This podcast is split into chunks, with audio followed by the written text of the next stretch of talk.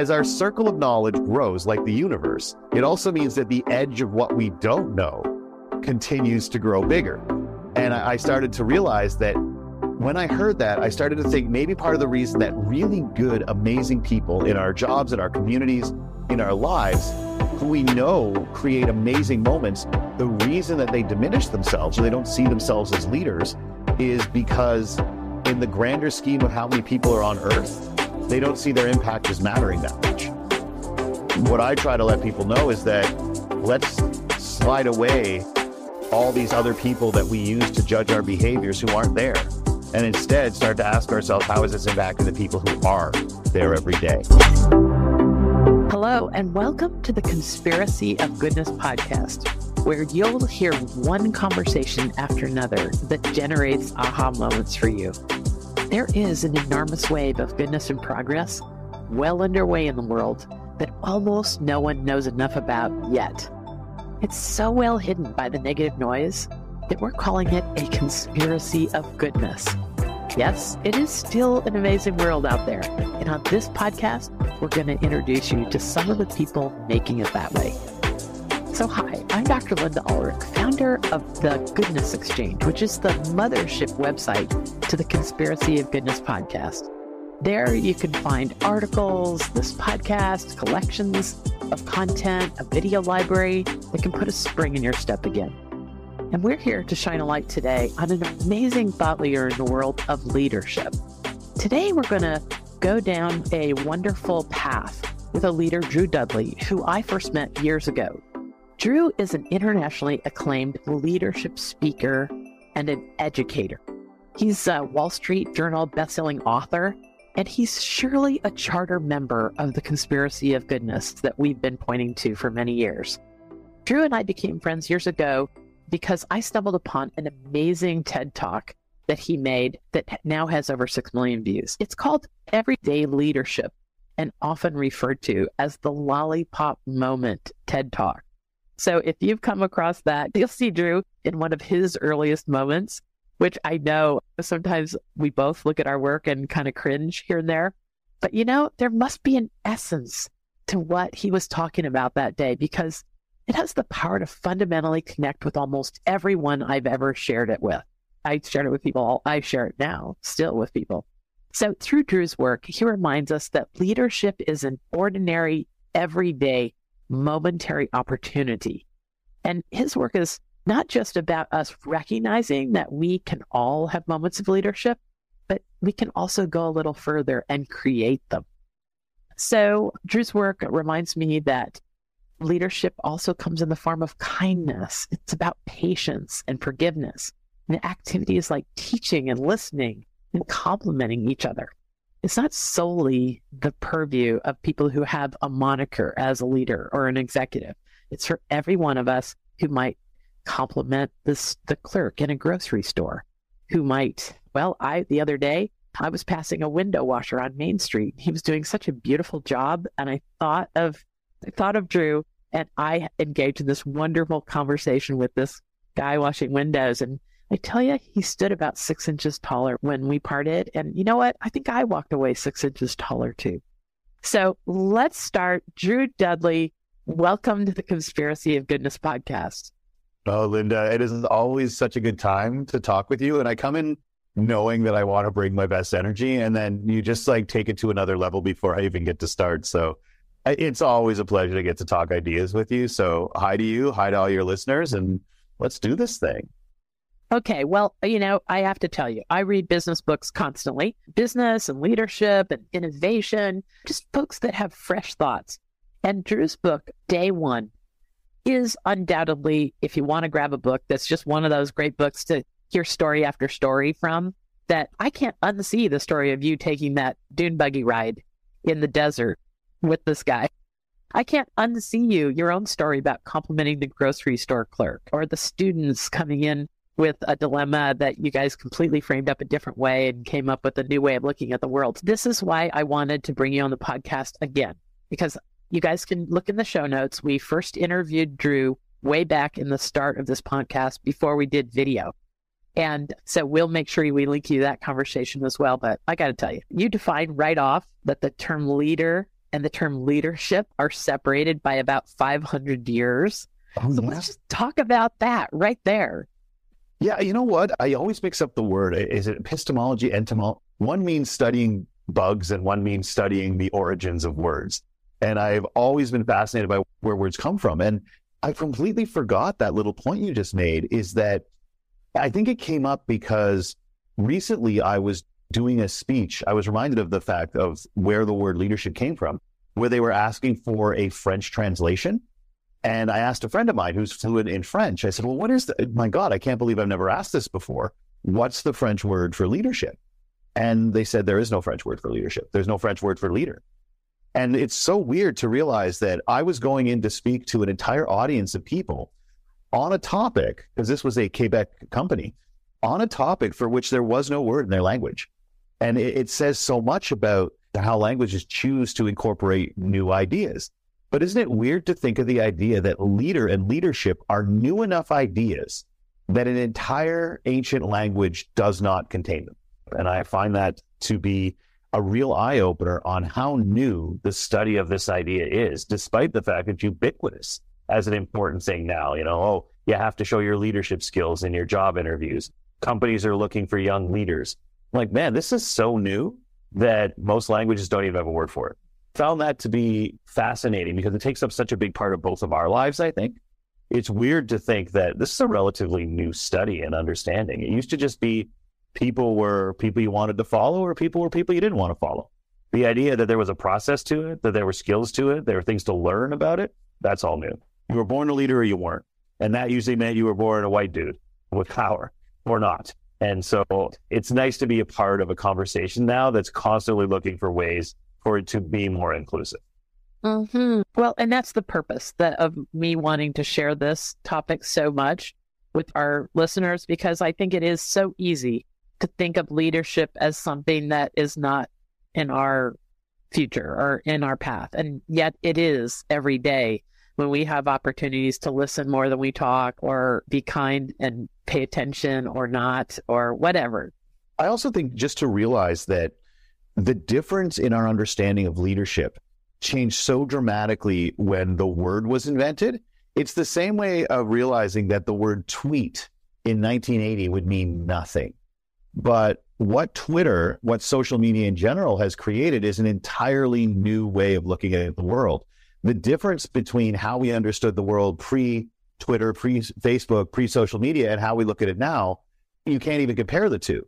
That's what happened with the idea of leadership. It was that transformative to create the word leadership. It changed everything the same way social media changed the way that we look at information now. The invention of the word leadership changed the way that people started to look at what influence meant, and it broadened it significantly. But the idea of a, of a single word transforming the world around us, the word tweet, the word post, like the term social media, they meant nothing, and then they changed everything. I think if we go back, we realize that that's what leadership did when we brought that into the world as well. You know, it's funny. I was I was riding yesterday. I was riding along in the car with my twenty-six-year-old daughter, who's an engineer in a company, and we were talking about everyday leadership in a different context, but very much close to this. She said, "I wonder if they had morning meetings back in the caveman days." Oh wow, yeah, like, like was there a check-in? Yes, because like we were talking about how wonderful it is when you see examples of people self-organizing. When something, you know, like there's a problem, then, you know, everybody's yeah. chosen where their best place is. It happens at my big family cabin back in Illinois. We have thirty people I cook for every weekend. And boy, after dinner, everyone self-organizes and the dishes get done. And I, I get to just sit there and watch because I cooked it all for three hours. But I love this thought of things being in some ways, everybody self-organizes. Yeah. And in leadership, there's a role for every single person. If you think about it the way you think about leadership, there's a role for every single person that's beyond a hierarchy. Yeah. And I think, look, as long as people, as soon as human beings started getting together, human beings started creating cultural expectations. And cultural expectations are so strong, right? They're way more powerful than rules and policies and procedures. So right. As soon as humans started getting together in groups, and this is what, ten, twenty, thirty thousand years ago? Yeah. As soon as that happened, two things start to occur anytime you put a group of people together. One, rules and policies, procedures, laws, custom, whatever you call it, start to be created, spoken and unspoken. The unspoken version is culture. So not only do rules get created as soon as human beings come together in a group, but cultural expectations get created. And I think what's so interesting in my work is, or this is what has interested and driven a lot of my work to me, is how much more powerful cultural expectations are in driving behavior than rules are. Because everyone knows you can break a rule. There's sort of an unspoken understanding that as long as you don't go past a certain level, everyone's going to forgive you. The example I like to use is that I'm doing a speech, and if if I show up at the speech and tell people that I got a speeding ticket on the way there, they don't think less of me as a person, right? But if I showed up to the speech without pants, their opinion of me changes rapidly and in a negative way. But speed limits are a law, and they exist because they save lives. The fact I'm supposed to wear pants, that I'm supposed to wear a shirt, let alone a shirt and a vest to do this interview, we made that up. But the pushback from violating the expectation is so much more powerful than violating the rule, right? Well, I'll tell you, I read an article recently about how influencers are now struggling to find a way forward because they're so exhausted. Because the way you've got influence these days is to do something outrageous. Mm-hmm. It may be outrageously good. It may be, but most of the time, you know, it's just outrageous, period. It's just enrage and generate or whatever. But the article was like, God, there a lot of influencers are questioning the road that they're on because they just can't keep ratcheting up the amp- amplifying what they're doing. It just takes too much energy. Yeah. And, and I wonder too, Linda, is it the amplification?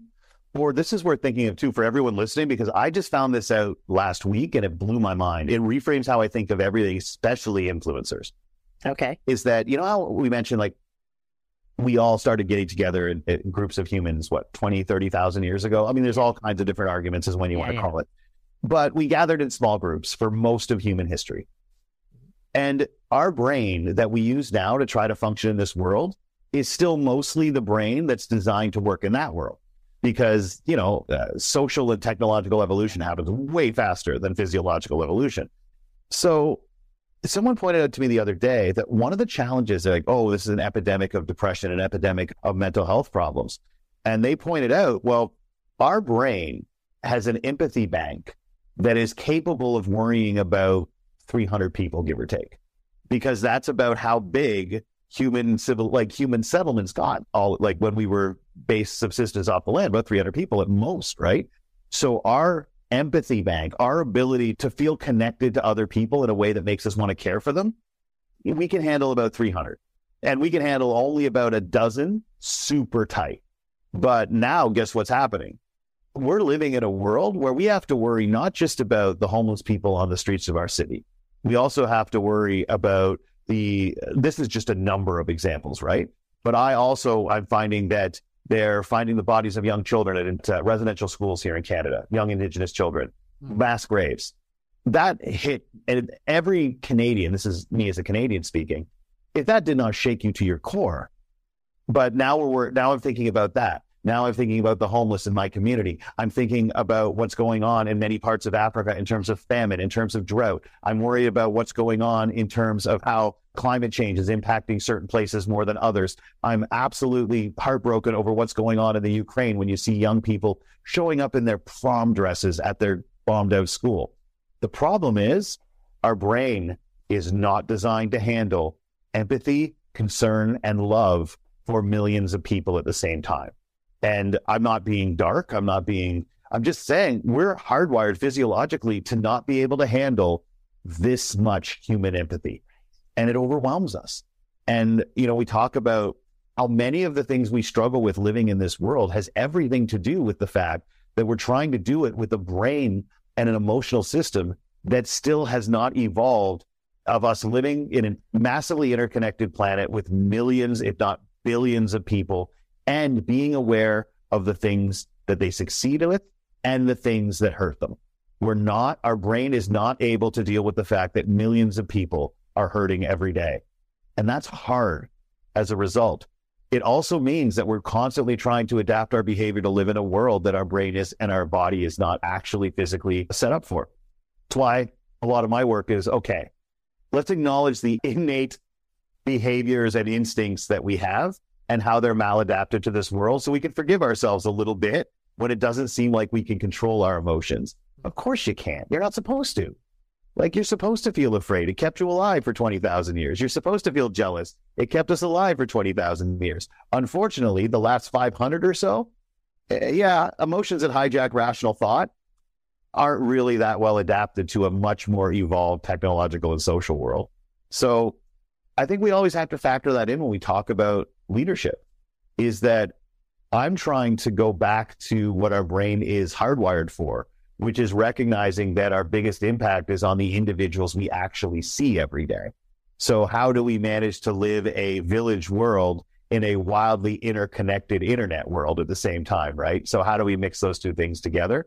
And how do you forgive yourself for setting boundaries on your empathy bank? I mean, I don't know how you do it. I mean, you're identifying the fact that there's cynicism in the world and there's darkness in the world. Even in your intro, the world is still a good place. The world is still an amazing place. I mean, you know what made us stop thinking that is how much broader our knowledge was of what other people were facing. And so what we need to try to be able to do is forgive ourselves for the fact that we have a physical, intellectual, and emotional capacity cap on how much we can care. And I think, I hope no one's like, oh my God, no, that's an unlimited how much you can care. Yet, no, there's not. And everyone I know who has not been able to come to grips with the fact that we're not capable of caring for everything really struggles. Our ability to say, I want to care about everything. I want to make a difference everywhere. I want to have impact every opportunity I can. It's such a noble thing to do. However, it can destroy you. And I think it's important to go into your efforts to make the world better with an inherent forgiveness for the fact that you will be ignoring someone who needs you. And I think what's why influencers are burning out is that every day they get up and they don't have anyone that they're serving. They have everyone that they're trying to serve. So so I think that leads me back to your quint- quintessential message in the book, Day One, is that, yes, we cannot affect a world full of billion, billions of people and eight billion versions of reality and eight billion problems. But we can affect the person that's standing in front of us, the window washer, the person who's serving us our coffee in some extraordinary way, the T S A agent who's making a long line entertaining. We can do that in the moment. We can, the little kid that's lost. We can figure out a way to, to I mean, there are just so many things that we can and do. It's, and it's not little because it's only one person. Yes. I think that's what gets it. Like, why bother? Because it's just one. And that, I think, is what our brain starts to go. It's the same way, way when I, I quit drinking, right? I'm a recovering alcoholic. So the idea that sometimes slips into our brain as a in recovery is, why not? Why bother fighting not to have a drink today? You're just going to screw up a thousand days from now because there's so many days left. So why does this matter? And that's why in recovery, they teach you to focus only on day one. This is the first day of a recovery. The last two thousand days don't matter. The next two thousand days don't matter. All your mind has to deal with is your ability to control the one thing. Today, do you have a drink? And I started to realize leadership's the same way, is that there are so many people in the world, we can come to believe that if we're not impacting hundreds of thousands or millions at the same time, that we're not actually making a difference. But I say that in the book, I say it in my TED Talk. Like, there is no world, there's just eight billion understandings of it. And so leadership is about changing people's understanding of the world in an individual moment, their understanding of how many people care about them, what they're capable of, and how big an agent for change they can be in this world and in their own life. We have minimized that. We have made it seem like it's not important, that leadership is things that you acquire over time. It doesn't exist in individual moments. The individual moment stuff is just what nice people do. But leaders, they do stuff that occurs over time. They earn accolades and achievements over time. They earn titles over time. And my argument, that's that that's the social that's the social understanding of leadership. But what it means is that people don't seem to connect the fact that the things they earn over time are a direct result of what they do in their everydays. Think that it's not the goals you set or the goals you reach, it's how you behave in pursuit of those goals. But if we focus only on the goals and the titles and the accolades that come out of it, people can start to argue to themselves that how I behave to get these collective accolades that happen over time is not important. It's the outcome that's important. And my argument is that that causes all kinds of leadership issues, right? Because then people are focusing on where they get to as opposed to how they behave along the way. But I think that what happens is, is that as the world has become bigger, I heard a brilliant thing. Neil deGrasse Tyson pointed this out. He said, as, as our sphere of knowledge grows, so too does our circumference of ignorance, which I found interesting, right? And so I, I said, yeah, like as our circle of knowledge grows, like the universe, it also means that the edge of what we don't know continues to grow bigger. And I started to realize that when I heard that, I started to think maybe part of the reason that really good, amazing people in our jobs, in our communities, in our lives, who we know create amazing moments, the reason that they diminish themselves or they don't see themselves as leaders is because in the grander scheme of how many people are on earth, they don't see their impact as mattering that much. What I try to let people know is that let's slide away all these other people that we use to judge our behaviors who aren't there, and instead start to ask ourselves, how is this impacting the people who are there every day? Because if we start to define leadership as people who can impact the lives and perceptions of hundreds or thousands or millions of people at once, it means the vast majority of people are automatically excluded from the definition of leadership, which benefits the people who have the title. And they're never going to change that perception. Or very few people will work to change that perception once it benefits them. And so I'm trying to let people know that it's so easy to feel like you're nothing in the grander scheme of the world and the universe, but you're not. That that one act that seems so insignificant in the grander scheme of the universe, and hell, every time you look at that Webb telescope, we keep reminding ourselves that we seem insignificant. But like, people remember. I was at a conference and it was really transformative. Lynn, I went to a high school student conference. I don't get to do that very much. I got priced out of the out of that sort of realm. But every now and then, once or twice a year, I go back and I try to speak to a high school group. And this group was so inspiring. They were so supportive of one another, and started to realize that they thought that because they were young, they were training one day to to make a difference. And I think their teacher made them realize how much and how much of what they did to this world they were just dismissing as unimportant, because each of these students went around and told their teacher that when the pandemic first started, she brought them quilts, customized quilts, like where she'd given thought to the color and to what was on them. I don't even, I don't know if she made them, but she brought them all quilts. And each student went around and talked about how their individual quilt they'd been given by this teacher, and she had driven to their house and dropped them off, right? Now, one student said, I never thought of myself as a, I think she said, a salmon-colored person until you gave me a quilt, and I realized that that is my color. And all these students went around and talked about how this gesture in and of itself and the quilts themselves had had an impact on them and made them learn things about themselves. And the teacher didn't remember doing it. And all these, every single one of those students went around and had a specific thing about the act that had changed them. And maybe they hadn't thought about it every day, but as soon as one student mentioned it, all the others, and that, that teacher had no recollection of that moment, none. And now, and then she was reminded and said, oh my God, yeah, I remember that. But we need that to way. understand, like, that lasts forever in the minds of those people. You didn't have to change ten thousand people's minds in a superfluous way. What you needed to do is change one person's understanding of the world in a profound way. Mm. And we've waxed poetic on a bunch of topics here, but my goal is to, my goal is to make it less of an accident when we do that. Like, we all live our values, if you're good people, whenever you get the chance. Like, it's just, oh, here's a chance to be kind. Here's a chance to be empowering. Here's a chance to demonstrate courage, right? That's awesome. But my work is about, how do we create those moments intentionally? You know what I mean? It's good leaders live their values whenever they get the chance, and great leaders create those opportunities. So we have so many good individual moments of impact we can create every day, but we get distracted. How is it that if we recognize leadership exists in moments of impact, how do we create them more consciously? How do we not make it an accident? How do we only do it when we get the chance? How do we do it every day we get up and say, I'm going to do this today? And then how do we trick our brain into not getting distracted in the process?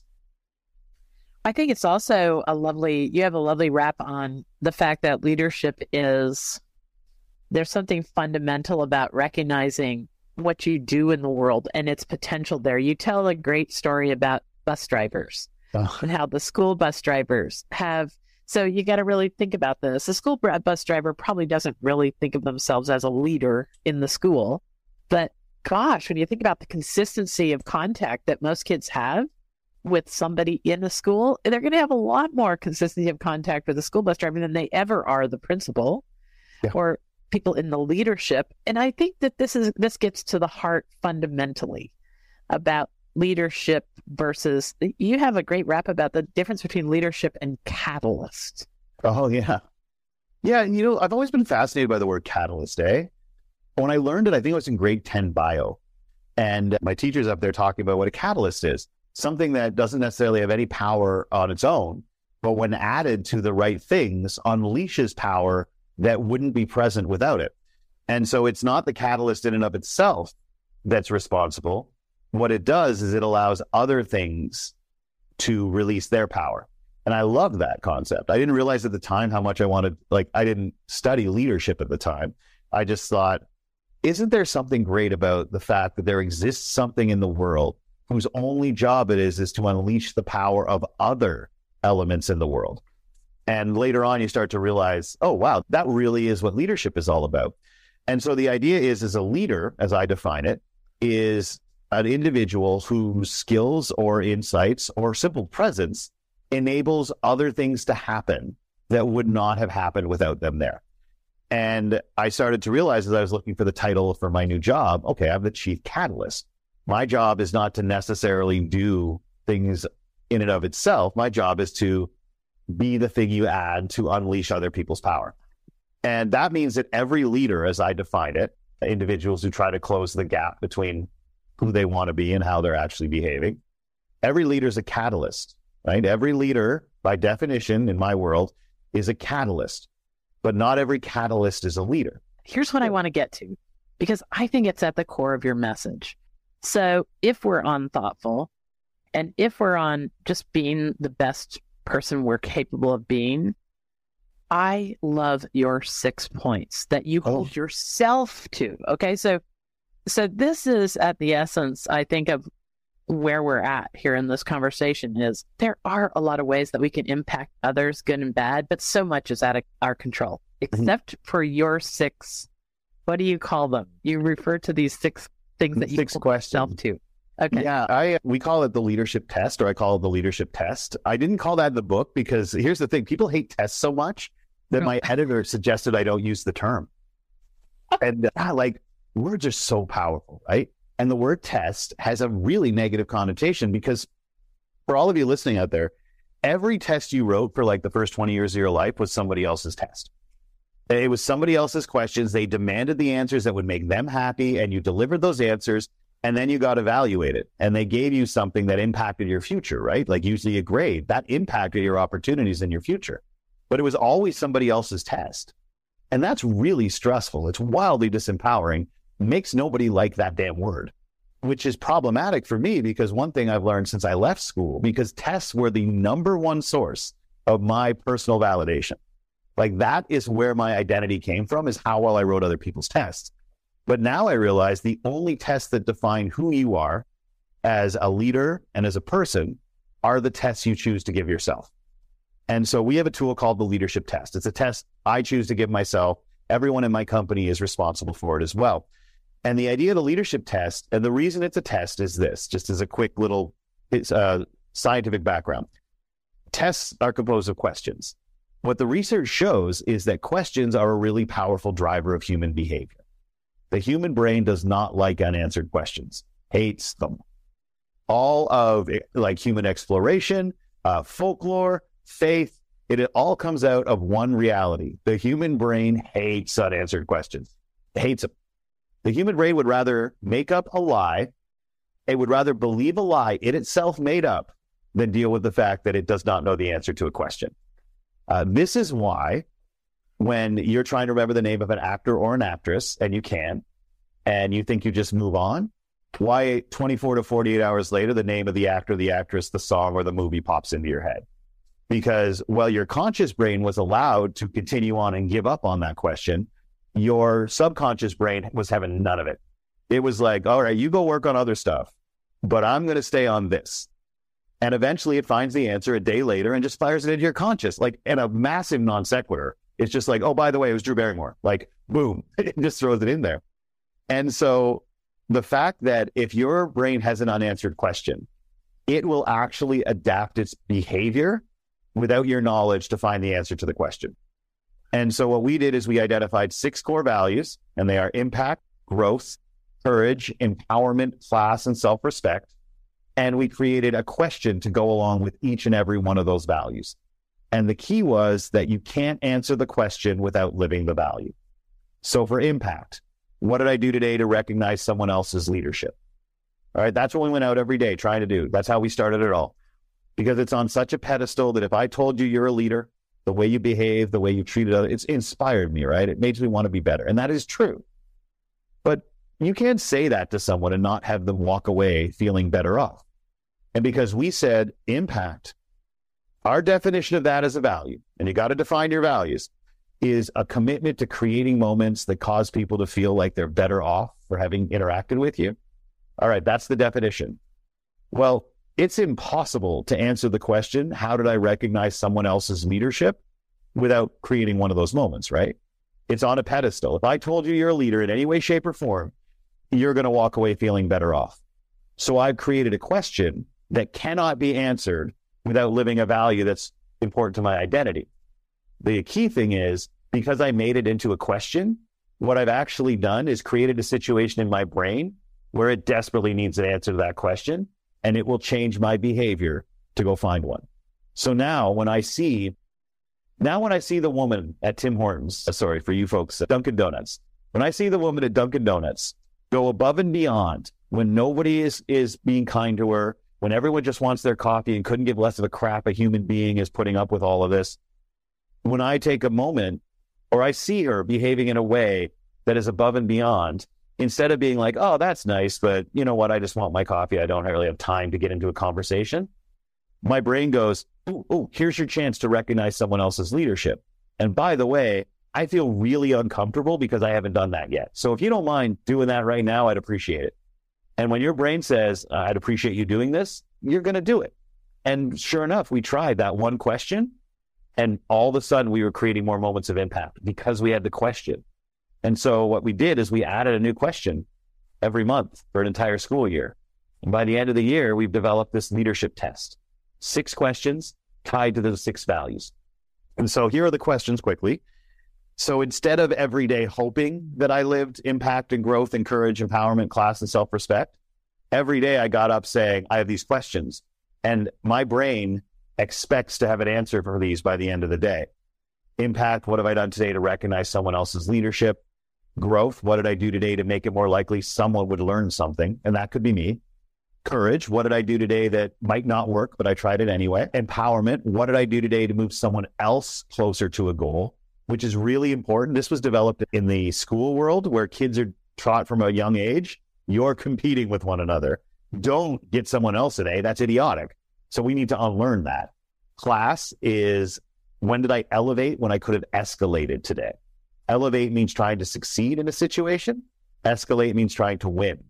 One of the things we discovered is our desire to win destroys more opportunities for success. And then it's not the last question. It's the bottom question on the tower. It's the foundational question, which is self-respect as a value, which is a commitment to knowing that when you're empty, you have nothing left to give to other people. And the question is, what did I do today to be good to myself? So those six questions. But here's the important piece that it, that you're getting like the sixty minutes in two minutes here. The important piece is this. You get up in the morning and you know the questions. Imagine if every day before you go to bed, you have to prove you deserve another day on earth. Not at the end of like a quarter or a five-year strategic plan or the end of your life. Every night before you go to bed, you have to prove that tomorrow I get to go back and do this life thing again. You have to get three questions out of six every day to earn another day. Just imagine if that was our reality. If that was, in fact, the reality, the questions would be non-negotiable, right? Imagine if every day before you went to bed, you had to answer three out of six questions in order to wake up again the next day, but you're given the questions in the morning. Like, you would make damn sure you answer those questions, but you, you don't have to ace them. You don't have to get all six, man. Nobody can get all six every day. You got to get three. Three out of six, got to pass the test. If that was the case, the questions would be non-negotiable. They would drive our behaviors. They would drive our decision-making. They would drive our priorities every day. And because each one is tied to a value that I truly care about and my company cares about, by setting up that structure, what we're trying to force out of ourselves is a recalibration of our priorities. We're trying to make it so that we prioritize our to-be list at the same level as our to-do list. And I'm not saying your to-be list isn't important, because I never get asked back to a company if I did. But what I am saying is that for most of us, most of our lives have been driven more by our to-do list than our to-be list. It's been a long time since we could look and say most of my decisions or priorities on any given day were driven more by who I wanted to be than the crap I had to get done. And I think that we should make commitments to one another. Your to-do list is important. We live in a social world. We have a social contract, right? That we got to make obligations to each other personally and professionally. We got to live up to them. But, like, I don't know, if every obligation you have in a given day is an obligation to somebody else, well, you're just living a life of obligation. Like, how many of you listening out there, if you really look at the obligations you've created for yourself on a day-to-day, look at every obligation you're going to have next week. Are any of them obligations to yourself? And we could argue that picking up the kids is an obligation to yourself because you want to be a good parent. But that's an obligation to your children. And there's nothing wrong with that. I am saying if one hundred percent of your obligations in a given day are obligations to other people, you're living a life of obligation. That is a source of incredible stress. That's an course. That's so frustrating. That's so alienating. Make ten percent of your obligations obligations to yourself. The leadership test to me represents ten percent of my daily obligations to get three out of those six questions. And if I'm successful in doing that, I have made sure that I've actually lived my to-be list. But that is is a big piece for me, is I have to be able at the end of the day to say, here are the moments where I was the person that I claimed to be. And if you create ten percent of your obligations to yourself, it leaves ninety percent to the rest of the world. And that's a life of service. And I don't have to tell you that a life of service is different. A life of service is empowering, and a life of service is sustainable. Like, a life of obligation is not sustainable. That one hundred percent of your obligations to other people, even if you love them more than anything else in the world, will eventually make you feel as if you're living a life of obligation. And nobody is energized for a life of obligation. Like, the leadership test, those questions and the psychology behind them, that is how I say these are my obligations to me. Because, like, let's face it, like, one of the crappy things about life is that we're not always in charge of what we get to do every day. But we're always in charge of who we are. Like, read Man's Search for Meaning. There's no better, there's no better encapsulation of, of that truth in humans, that people can take from you what you do. They can control what you do. They can limit what you do, but they can never fully take away who we are. Only we do that because we forget that we have it and we don't give ourselves evidence of that. But if you get three out of six of those leadership test questions every day, that means that no matter what in your life that was outside of your control blew up in your face, at least you control these three things. And at the end of the day, you can say everything outside of my control exploded on me. But in these three moments, I was the man or the woman or the person that I want to be. And I know a lot of you listening, some days that's all you get. It doesn't make a bad day into a good day. Like, I'm not going to blow that smoke up your butt. It's not like you go home and your cat died and your best friend passed away, like, and that you got fired and that you can be like, but you lived these three values. Like, the day's a success. It is not. That day sucked. But if at the end of the day you could say, but in these three moments, I was the woman I wanted to be, then it wasn't a waste. And I think that right now, when everything blows up in our face, we look at the day as a waste. And if you string enough wasted days together, you feel as if you don't matter. And the feeling that we don't matter is an extraordinarily dangerous phenomenon. And can we take a break and come back and talk yeah. about that? Because yes. that is it's one of my favorite topics that you speak about, Drew, is this question of why we matter.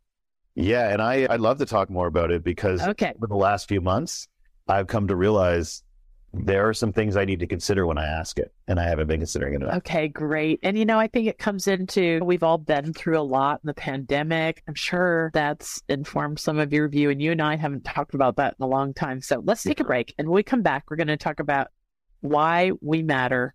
And also, I want you to share this fabulous little exercise that I caught you mentioning in another interview, your oh. GOAT, greatest of all times exercise that you do with your phone. So let's take a break, and when we come back, we'll continue with Drew Dudley.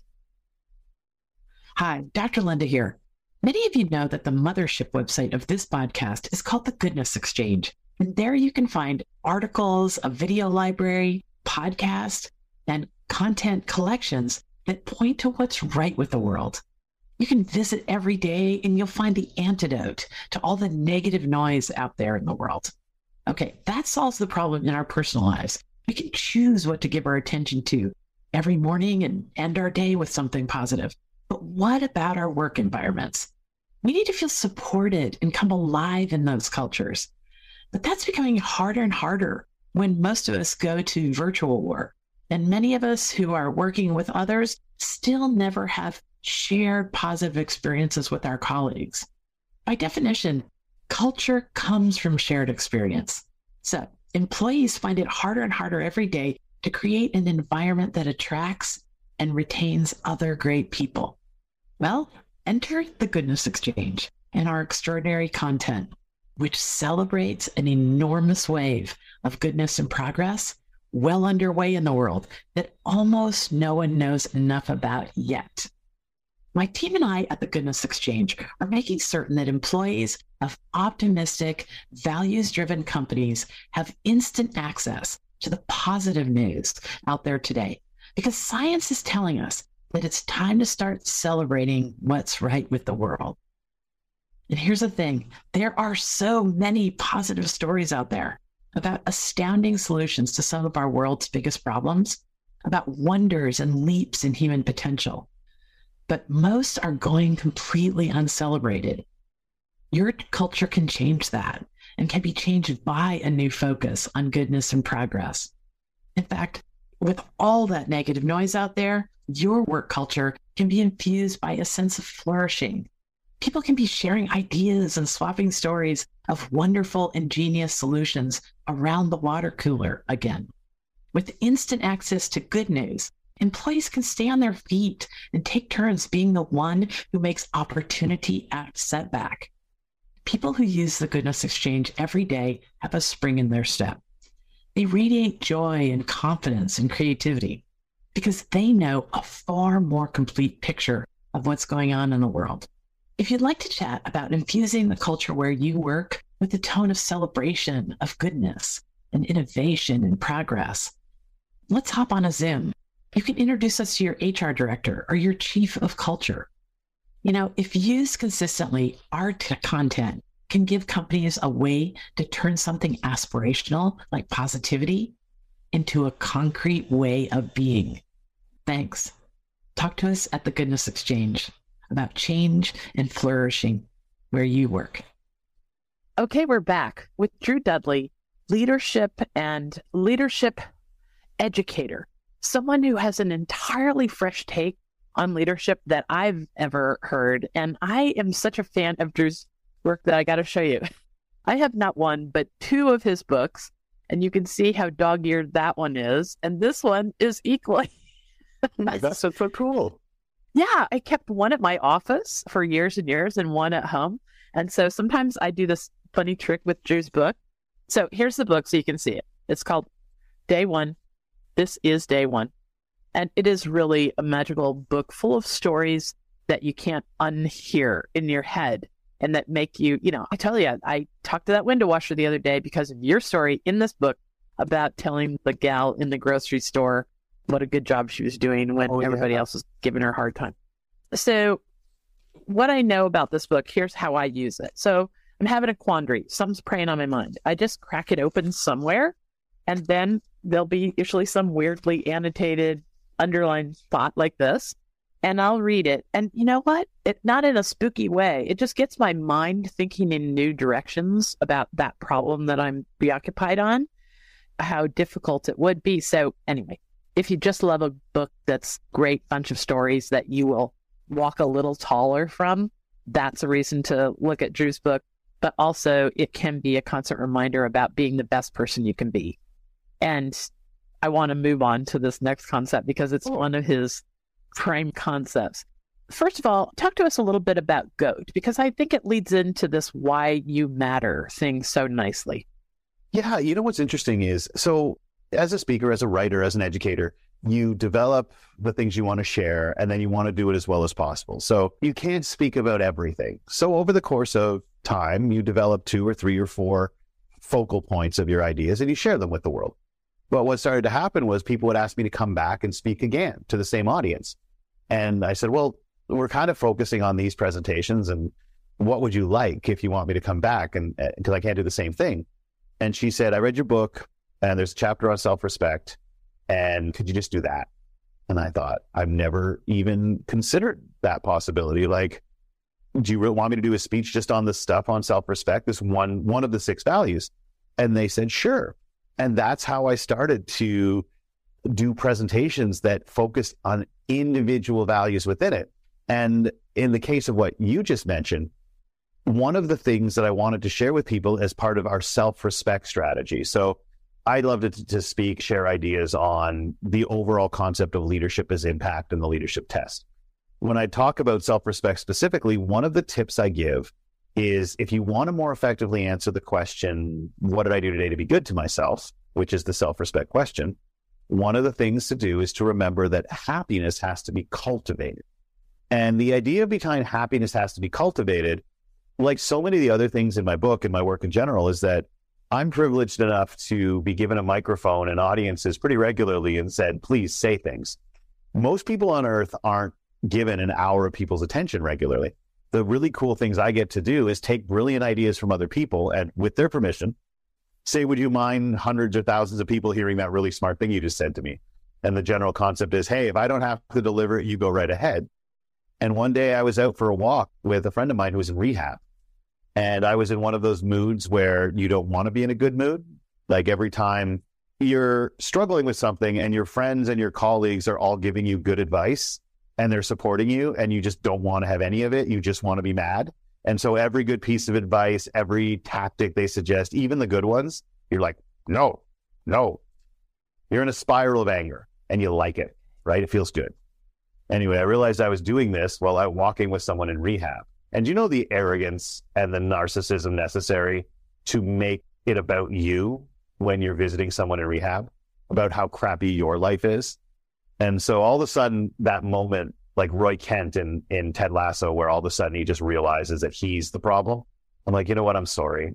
I'm sorry to be talking like this. And I just remember her saying, I understand, and I can't help you out today, but I'll tell you something.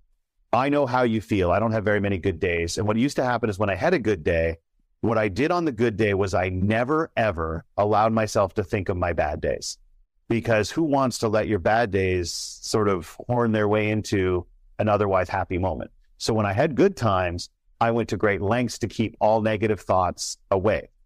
But now what I realize is when I have a good day, I know that that bad version of myself is coming down the future. I know that it's the majority of my days are bad days. And so instead of just reveling in this tiny little reprieve that I have, when I have that opportunity, I'm going to plant happiness. I'm going to take a moment, just ten minutes out of my good day, and take something from that good day and plant it so that it can be harvested for this pissed off version of me later on. Because when you're feeling like that, you can't turn that frown upside down. You can't find the silver lining. I hate this toxic positivity nonsense, right? Like when you are bad, when you are hurt, you can't just think yourself out of it. That's not how the human mind works. It's not how emotions work. But let's recognize that. So when you have a good day, do something for this version of yourself that you can easily use to celebrate. And I always give this strategy, this little tip in the speech about how she taught me that.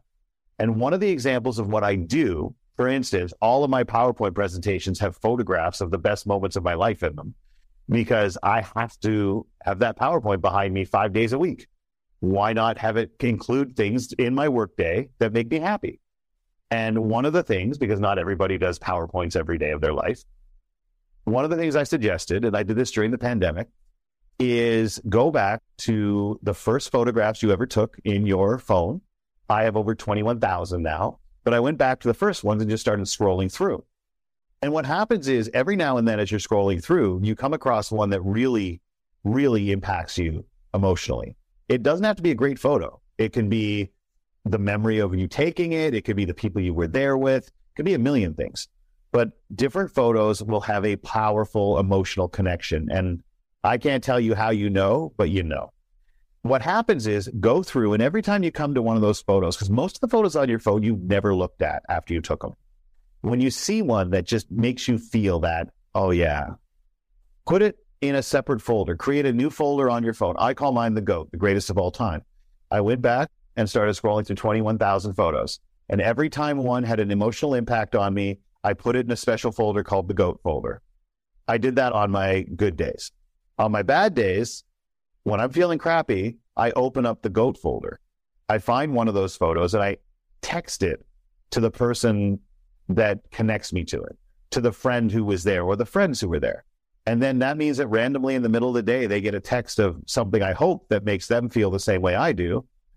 And I just say, hey, was thinking about you, wish that we were here.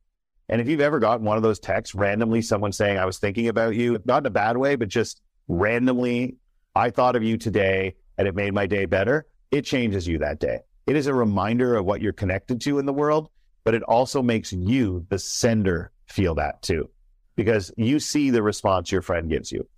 And the thing is, when you're feeling crappy, you won't go through that extra effort of finding a good photo. But if you do it when you're already having a good day and they're just sitting there waiting for you, basically the little buttons that you can push to feel a little bit better, like an endorphin, you got it on your phone.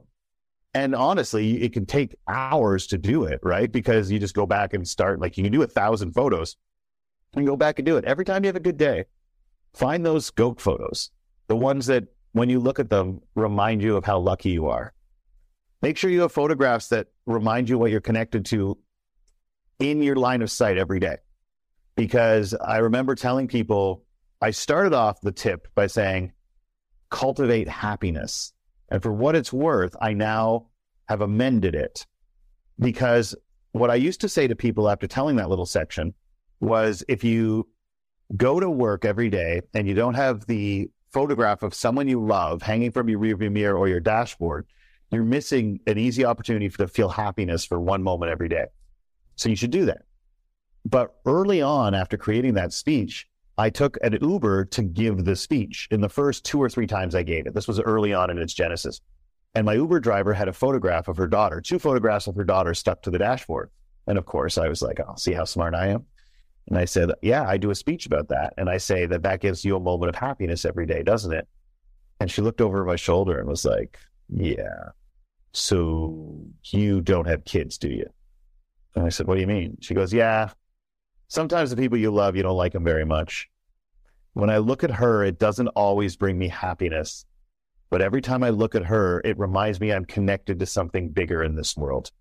And that gives me strength. And strength is more useful than happiness most days. But I do know that I'm never happy when I don't feel strong.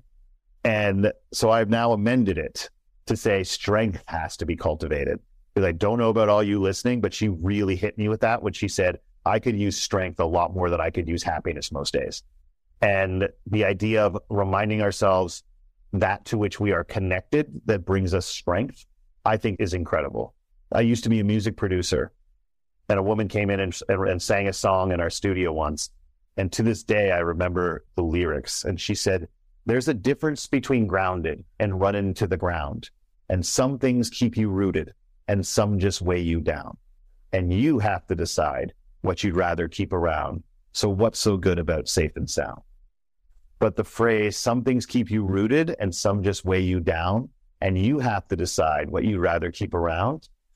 Every relationship in our lives, and relationships aren't just with people, they're with places, they're with jobs, they're with like they're with towns where we live.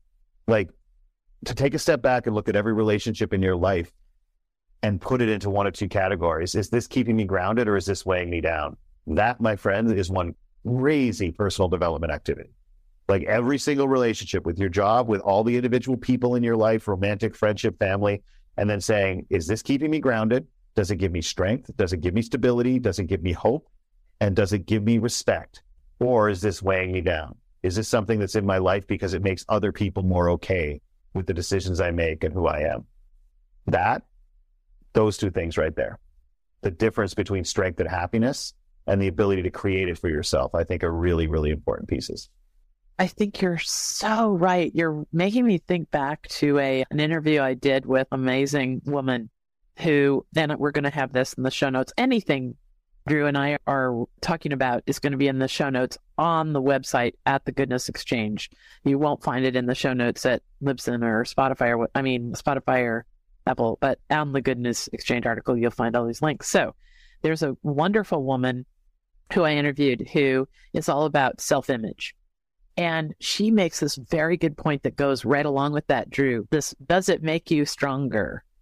Not necessarily happier. And she is asking us all to look at the people we that we allow to influence us, look at the people we follow, and say, now, do I come away with from my interactions with that influencer feeling good about myself or not? She's particularly into body image.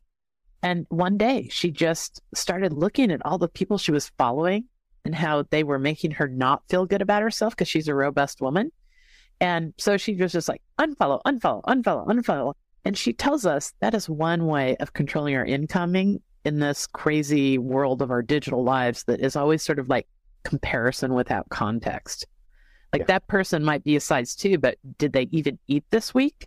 All right. So I have to interject here just because, and I don't want to stop your flow because I know that there's, this goes into how you've come through this in your own mind's eye. But I do want to say, I think that that part of the equation here, I've noticed we do one article after another after another about people who are doing good things in the world, large and small, at the Goodness Exchange, and or these interviews we do on the podcast, and they don't share them.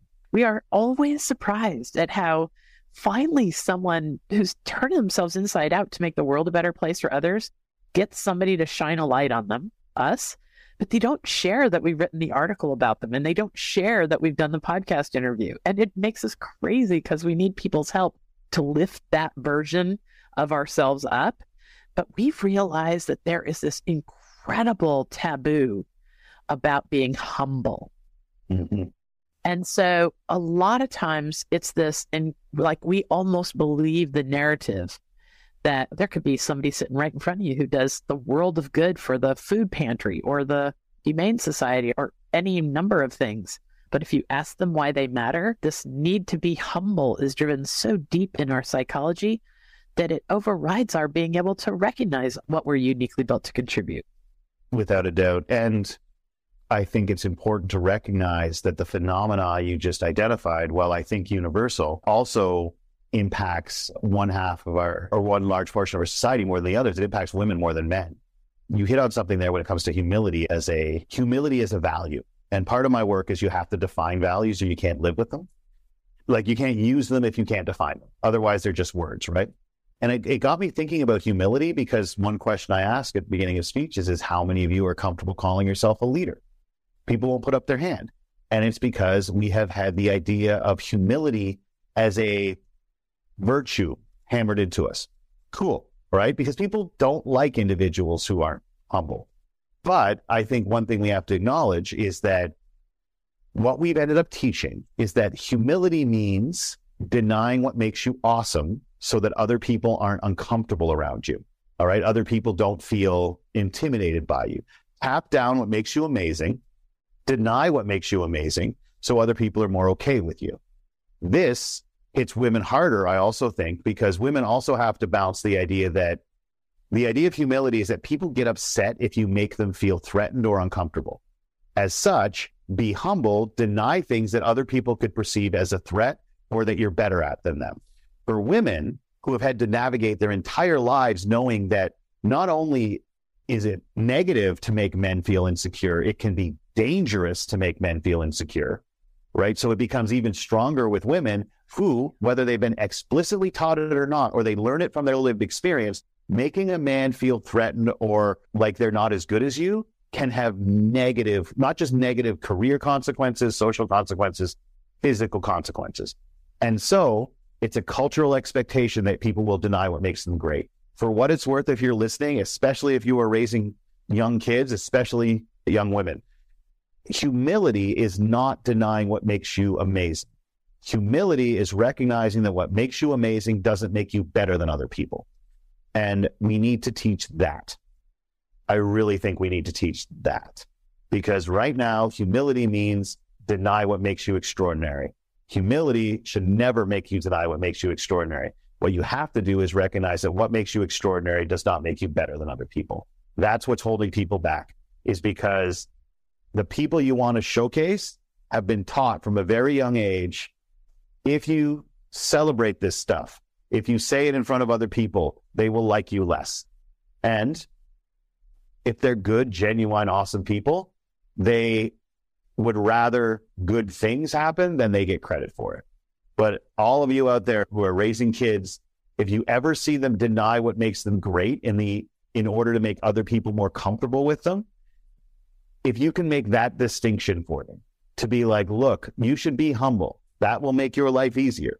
But humility is not denying what makes you great. It's recognizing that what makes you great doesn't make you better than anyone else that you spend time with. That's a hard lesson to learn. But I think if we can embrace that definition and we can teach that definition, I think we can change some things, particularly for the young women in our lives.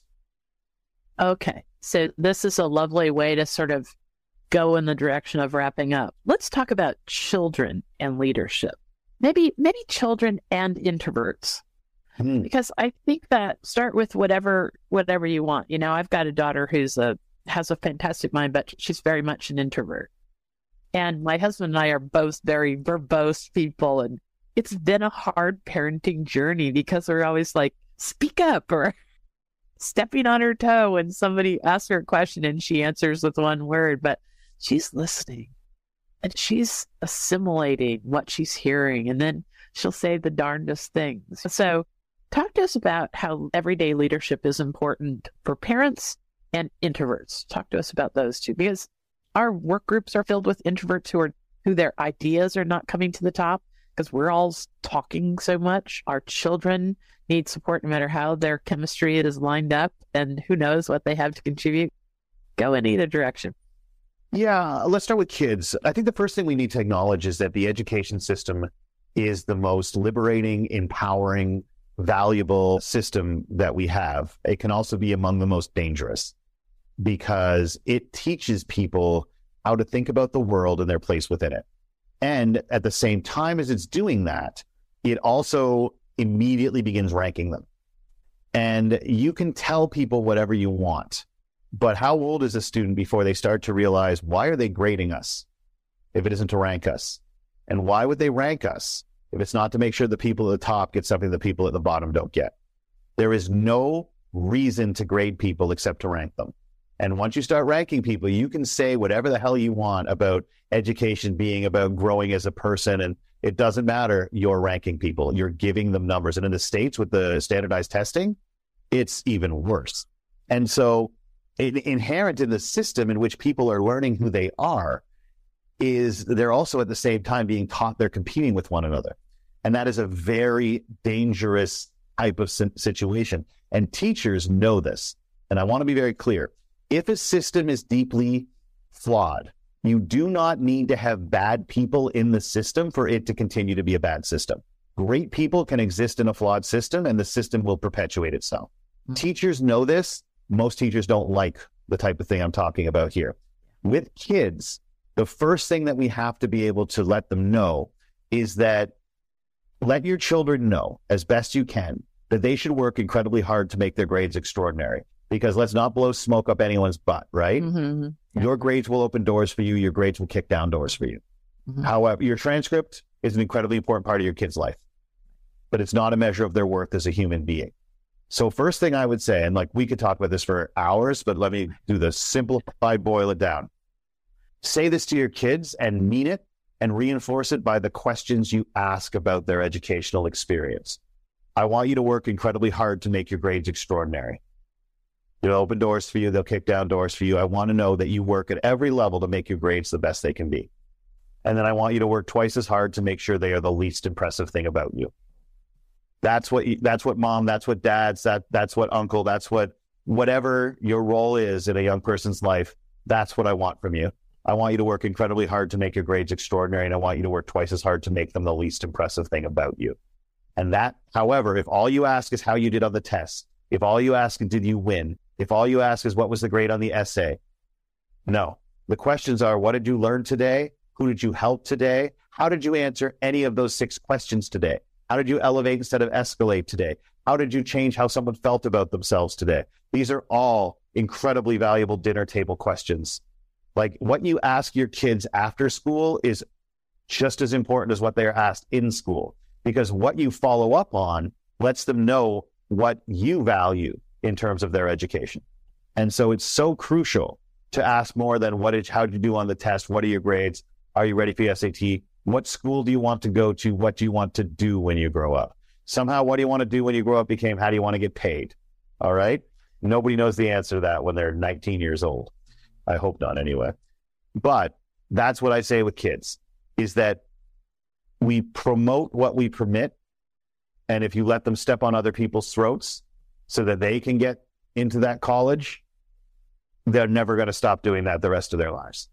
The questions you ask them about what they're taking out of their lived experience tells them what you value in terms of their lived experience. So ask them more than what their grades are and where they want to go to school. Ask them who they changed. As hell, man, I should write down like fifteen questions to ask your kids every night. This is like my next new like little booklet. As for introverts, I will say this. Okay, we before we move on, after oh, sorry. Let's you and I go on a little personal of uh, personal escapade. Mm-hmm. This is something, as soon as I started the Goodness Exchange many years ago in two thousand thirteen, I started to realize, of course, I was just an ordinary person. I was a dentist. I knew how to use the internet like anybody else. And this, we can go into that another day, how I ended up. I like how you went and got a job that requires like nine years of post-grad education. And you're like, I'm just a normal person. I'm a dentist, like, where, which is harder to get into than med school, but whatever. Well, the thing was, I watched how people, how little we knew about what was good in the world in those first few years. And one day I said this to myself, and I even made a like a greeting card with it. This is the picture on the front. Okay. So that's my son. This is the thank you card that I send to people. And this came out of my brain one time. So this is the personal mission you and I can go on together. I said, I can imagine a world when you ask someone, what do you do? They understand you to mean, what do you do for others? And in that world, almost everyone would have something to say. It's a good world. Drew, this world could be taught to first graders. Yeah. And we say, what do you do? A first grader could know that that means, what do you do for others? So I love this. I love this rap about kids and the choices we have about helping them decide what to value. So thank you for just going on that rep. I'm going to make sure no what you just said is part of a video series. Okay. So just saying, I've been with you on getting awesome. Kids to understand why they matter. So talk to us about introverts. Introverts and leadership. I think the way I define leadership, which is it, leadership exists in the individual moments of interpersonal impact. And leadership is striving to close the gap between the person you want to be in terms of which of those behaviors you want to engage in and how you're actually behaving. That gap exists for all of us. I think trying to close it a little bit every day is leadership. Unfortunately, the challenge is it's never going to be fully closed, and it sucks to get up every day and engage in a really tough fight that you know you will never win. But there's a lot of nobility and honor in fighting it every day. And in the process of fighting it every day, most of the other stuff in your life gets better. Now, if we look at leadership as about interpersonal impact, what I love about that is that I hope it shows introverts that they engage in just as much leadership behavior as the people they intrinsically would have been taught to think of as leaders, which means extroverts, people who like to be the center of attention. However, the first examples we give people to explain an idea. So when you want to explain a new concept to someone, particularly young people, the best way we do it is we give examples of the concept. That's how you explain to someone. Now, what I think we need to pay closer attention to, or that to which we need to pay closer attention, you can tell I dated an English PhD, is the fact that the first example you give to someone to explain an idea, not only does it shape how they think about that idea for the rest of their lives, it limits how they think about that idea for the rest of their lives. And so when we use examples of leaders as presidents, prime ministers, people who conquered empires, scientific groundbreakers, what happens is those people tended to be high profile, center of attention, extroverts. And when the first examples we use of leaders are all extroverts, it makes everybody, young introverts and extroverts both, even if they don't know which they are yet, it makes them associate them with extroversion.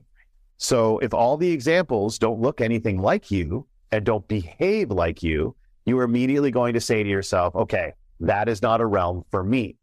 However, if we look at leadership as individual moments of impact, I think we need to recognize something about introverts.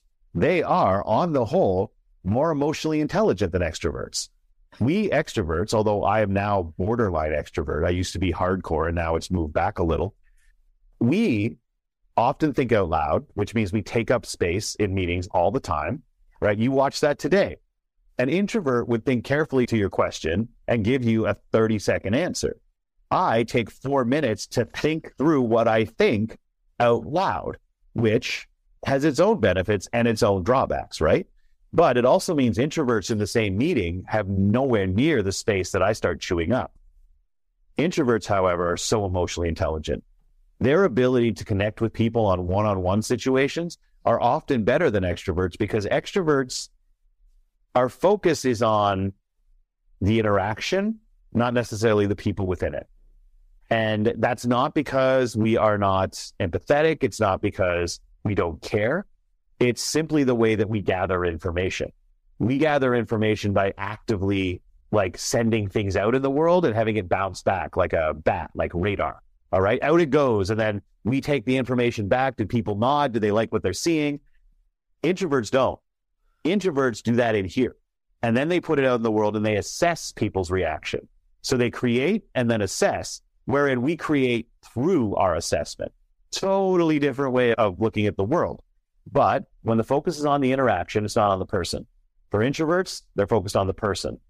Now, if you have a higher level of emotional intelligence, and we define leadership as creating moments that impact other people positively, it, introverts are so good at coming up with ways of impacting people emotionally. Like they, they are often the ones who have the meetings after the meetings, like a really rough meeting happened, and then they go around afterwards like, hey, you okay? Oh my God, Linda was such today. Without a doubt, I think she was out of line.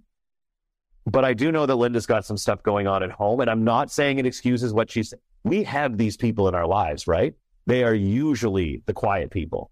And because they do not like emotional upheaval and they stay quiet through it. Here's my thing to all of you introverts. If we understand that leadership exists in creating moments of interpersonal impact, you, by virtue of the fact that you usually have higher levels of empathy, emotional intelligence, and you focus more on other people and what they say as opposed to what you want to say, not because what you want to say isn't important, it's because you don't think through saying things. You think in your head. Don't forget, the extroverts give us a little bit of patience. It's not that we want you to hear everything we think. It's we haven't figured out what we think until we say it. But you are so well equipped to create those types of moments. You see them better. You understand them better. You see people's needs better. You assess people's hurt better. So for all of you out there who turned off the idea of leadership because you were taught or you took in passively what we do teach without meaning to, that leadership needs you to be the center of attention. You don't. Leadership needs you to be the center, needs someone to be the center of your attention. Leadership isn't being the center of attention. Leadership is making someone else the center of your attention. If you can do that, and I tell you, all you introverts out there, you are better equipped for that than many of us extroverts are. So when we redefine leadership, we can better understand where your role is within it. If you go with the definition you were given, a lot of you introverts will be like, that's not for me. I'm asking you to think about leadership in interpersonal impact. And you're better at that than most of us. You really are. And so please, we need you to step up and actually make impact while we're making noise. And I would like a copy that, of that so I can repeat it. It was beautiful. And it's a call to action. It's such a call to action. And thank you so much for putting it so succinctly. All right. There's one last comment that we've got to record something about here for everyone, because it is something that I use. I use almost every single day. All right. I love your distinction, asking us to pay attention to whether we are escalating or elevating. Since the day you said that to me, you spoke to my office, my dental office one time so kindly, just way early in the development of our friendship. I think you could you could probably just see that if you got seventeen people to think about anything, you might get something good going on in Saint Albans, Vermont. But I tell you, it's been a foundational concept in our culture, in our office culture, ever since, Drew. It's this notion of, will the next words out of my mouth escalate the drama or elevate everyone to a better position that we can all work from with some wisdom and grace? We always are challenging each other to either es- are you escalating or elevating? Talk yeah. to us about this. You know what? It's so odd you ask about that. Last night, I went to a very special wedding. I mean, weddings are great, but every now and then you go to one and you're just like, oh, wow. And this was for a former student. And it's the student. I went to the wedding of the person who taught me that last night, I guess is my long story short. It's a young guy named Hamza. And at the age of twenty-one years old, here's the problem with Hamza. You're, you feel better that there's a person like him in the world. At the same time, you're mildly annoyed that there's a person like him in the world because you're so far from that person. And uh, they remind you of it. But he was dealing with an adult problem when he was still a student of mine years ago. And I define an adult problem as one of these. You have two choices. One that allows you to get what you want, and the other that allows you to be the person that you want to be. And they are mutually exclusive. This is an adult problem. And he had been going back and forth on it for most of the week. And uh, when he finally sorted it out, I was really proud with how he handled it. Like, it was so much more mature than his age, and really than people twice his age would do. And I told him so. And it was him who first said to me, I was just trying to elevate the situation instead of escalate it. And I asked him what the difference was. And it's one of those things that's interesting, because I don't think he knew it at the time until someone asked you to articulate your own ideas, which is why I love doing podcasts. Is that you can think something, but until someone says why, how, where, you don't even realize where it came from. But he said, I guess elevating the situation means I really want us to succeed. Escalating it means I want to win. And that, it came from a twenty or twenty-one year old student who has grown into the, like, into that type of brilliance. He continues to do it. Now he's a professional speaker as well, talks about burnout, but it came from him. And I remember there's a, this is an aside. I don't know why. You can cut it out if you want. He was a student, a business student, like clearly an entrepreneur, was going to build great things, but also a mind that wanted to make the world better. And so you kind of feel like they're going to make a choice at some point. You go down the dark path, which is about, do we build the multi-million dollar company and the inevitable sort of compromises people tend to make? Or do you stick with, you know, I want to make the world a better place? And just, he's grown into a man who chose to keep making the world a better place. But I remember once I showed him something from a movie called The Gambler, and I'm sorry that thing is blinking there. And in The Gambler, a guy, John Goodman, it's a terrible movie. It's terrible. But there's one good scene where he says, he talks about what he calls the F U position, which is the goal of every person, right? It's to put two million dollars in the bank, own your house, own your car, and that's your fortress of solitude. Because once you have two million bucks in the bank and you own your house and you own your car, nobody can tell you to do something you don't want to do. It's the F U position. And last night I sat at a wedding and he was marrying someone who made him better and stronger. He was marrying into a family who had lost their mother and had come closer together as a result. He had his brothers and his sisters step up and talk about how he made them want to be better people and how they had his back for the rest of their life. He surrounded himself at this wedding only with people who made him better. And I remember thinking, as I walked up to him at the end, I said, I misled you, my friend. I told you about the F U position once. And now I look around the room and I realize, no, this is the F U position. When no matter what happens in the world, there is a group of people around you who will not let you fall, who will not let you forget your values, and who will not let you do anything but elevate instead of escalate. And it was so cool at forty-five years of age, that little piece I'd always sent people as sort of a business philosophy, I realized how wrong it was. He surrounded himself with the right people who believed in the right things, and one of them was him. That is the F U position. Because for the rest of your life, you have everything you need to tell anybody to get the heck out of your space, and will never force you to do something you don't want to do, because that's what you have around you. People who believe, people who empower, people who will protect you. That's that position. And that's the person who taught me elevate, don't escalate. And I know we sort of veered off from the elevate, don't escalate thing, but I just, I was at his wedding last night, and that was a really big moment for me to sit back and be like, he has the fortress of solitude now. What he created was support, not money, support. I got to tell you, Drew, now, just so people know if they see me looking down, I have now five pages that look like this. I'm keeping track of timestamps where Drew is giving us some things to think about that we can revisit over and over again. So eventually there'll be a library on the Goodness Exchange where you can find Drew's work, and there'll be this interview and other wonderful things that he thinks about in this world that, you know, just open up fresh possibilities, new places for us all to walk and try. And not all of them are going to suit our particular steps. But I tell you, Drew, this has been an, an amazing interview. And I'm so, so, I'm so grateful that for all the times that you've shared your insights with the, me and the Goodness Exchange community. And we're going to keep on creating things together that are fresh and give people new ways to look at the everyday quandaries so that we can all be everyday leaders. Amazing.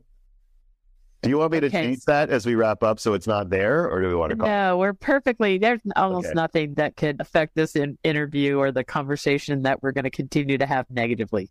So thank you so much. Thank Drew, you. We're going to put a lot of things in the show notes here that people can find there, but tell us right off where people can connect with you. And I really want to encourage people to to look up Drew's book. You know, if you are part of leadership teams or people that are decision makers in the place that you work, invite Drew to, to speak to your group, because he brings things to the table that can set teams of people on fire, just on fire of possibility, because he tends to to drop things into our awareness that brings us to our better selves. That's the gist of your work, in my estimation, is that we you can acknowledge all our flaws. Gosh, can we talk about flaws? We could do a whole nother episode on flaws.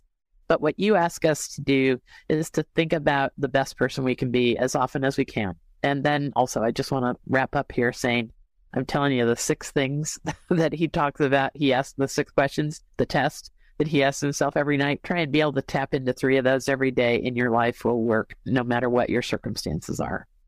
Hey, check, check, recognize someone else's leadership and take care of yourself. Do self-respect and impact. Just do that one for thirty days, folks. Like, just get one out of two of those questions every day and just start momentum. Because I will Love tell you, five-year momentum is way more important than five-year plans. Oh, that is so great. Okay, so where do you, where can people connect with you? Drew Dudley dot com, D R E W D U D L E Y dot com. That's where everything is. I'm on almost all social media except for Twitter now, at Day One Drew, D A Y O N E D R E W. So Instagram, Facebook, LinkedIn, it's all Day One Drew. And Drew Dudley dot com is where you can get anything if you're looking for speaking, you're looking for books, or an online program so you can create your own leadership test. We've got all Lovely. that. I'm saying. Lovely. Well, thank you so much. And, you know, I hope that these this conversation and all the goodness and progress that we've referred to here carries you through your week, and thank you, you start finding all the joy and wonder that Drew has been pointing us to, because there is the landscape of a life well lived. Thank you, Drew. Thank you, Linda. I mean it. All right. Thank you.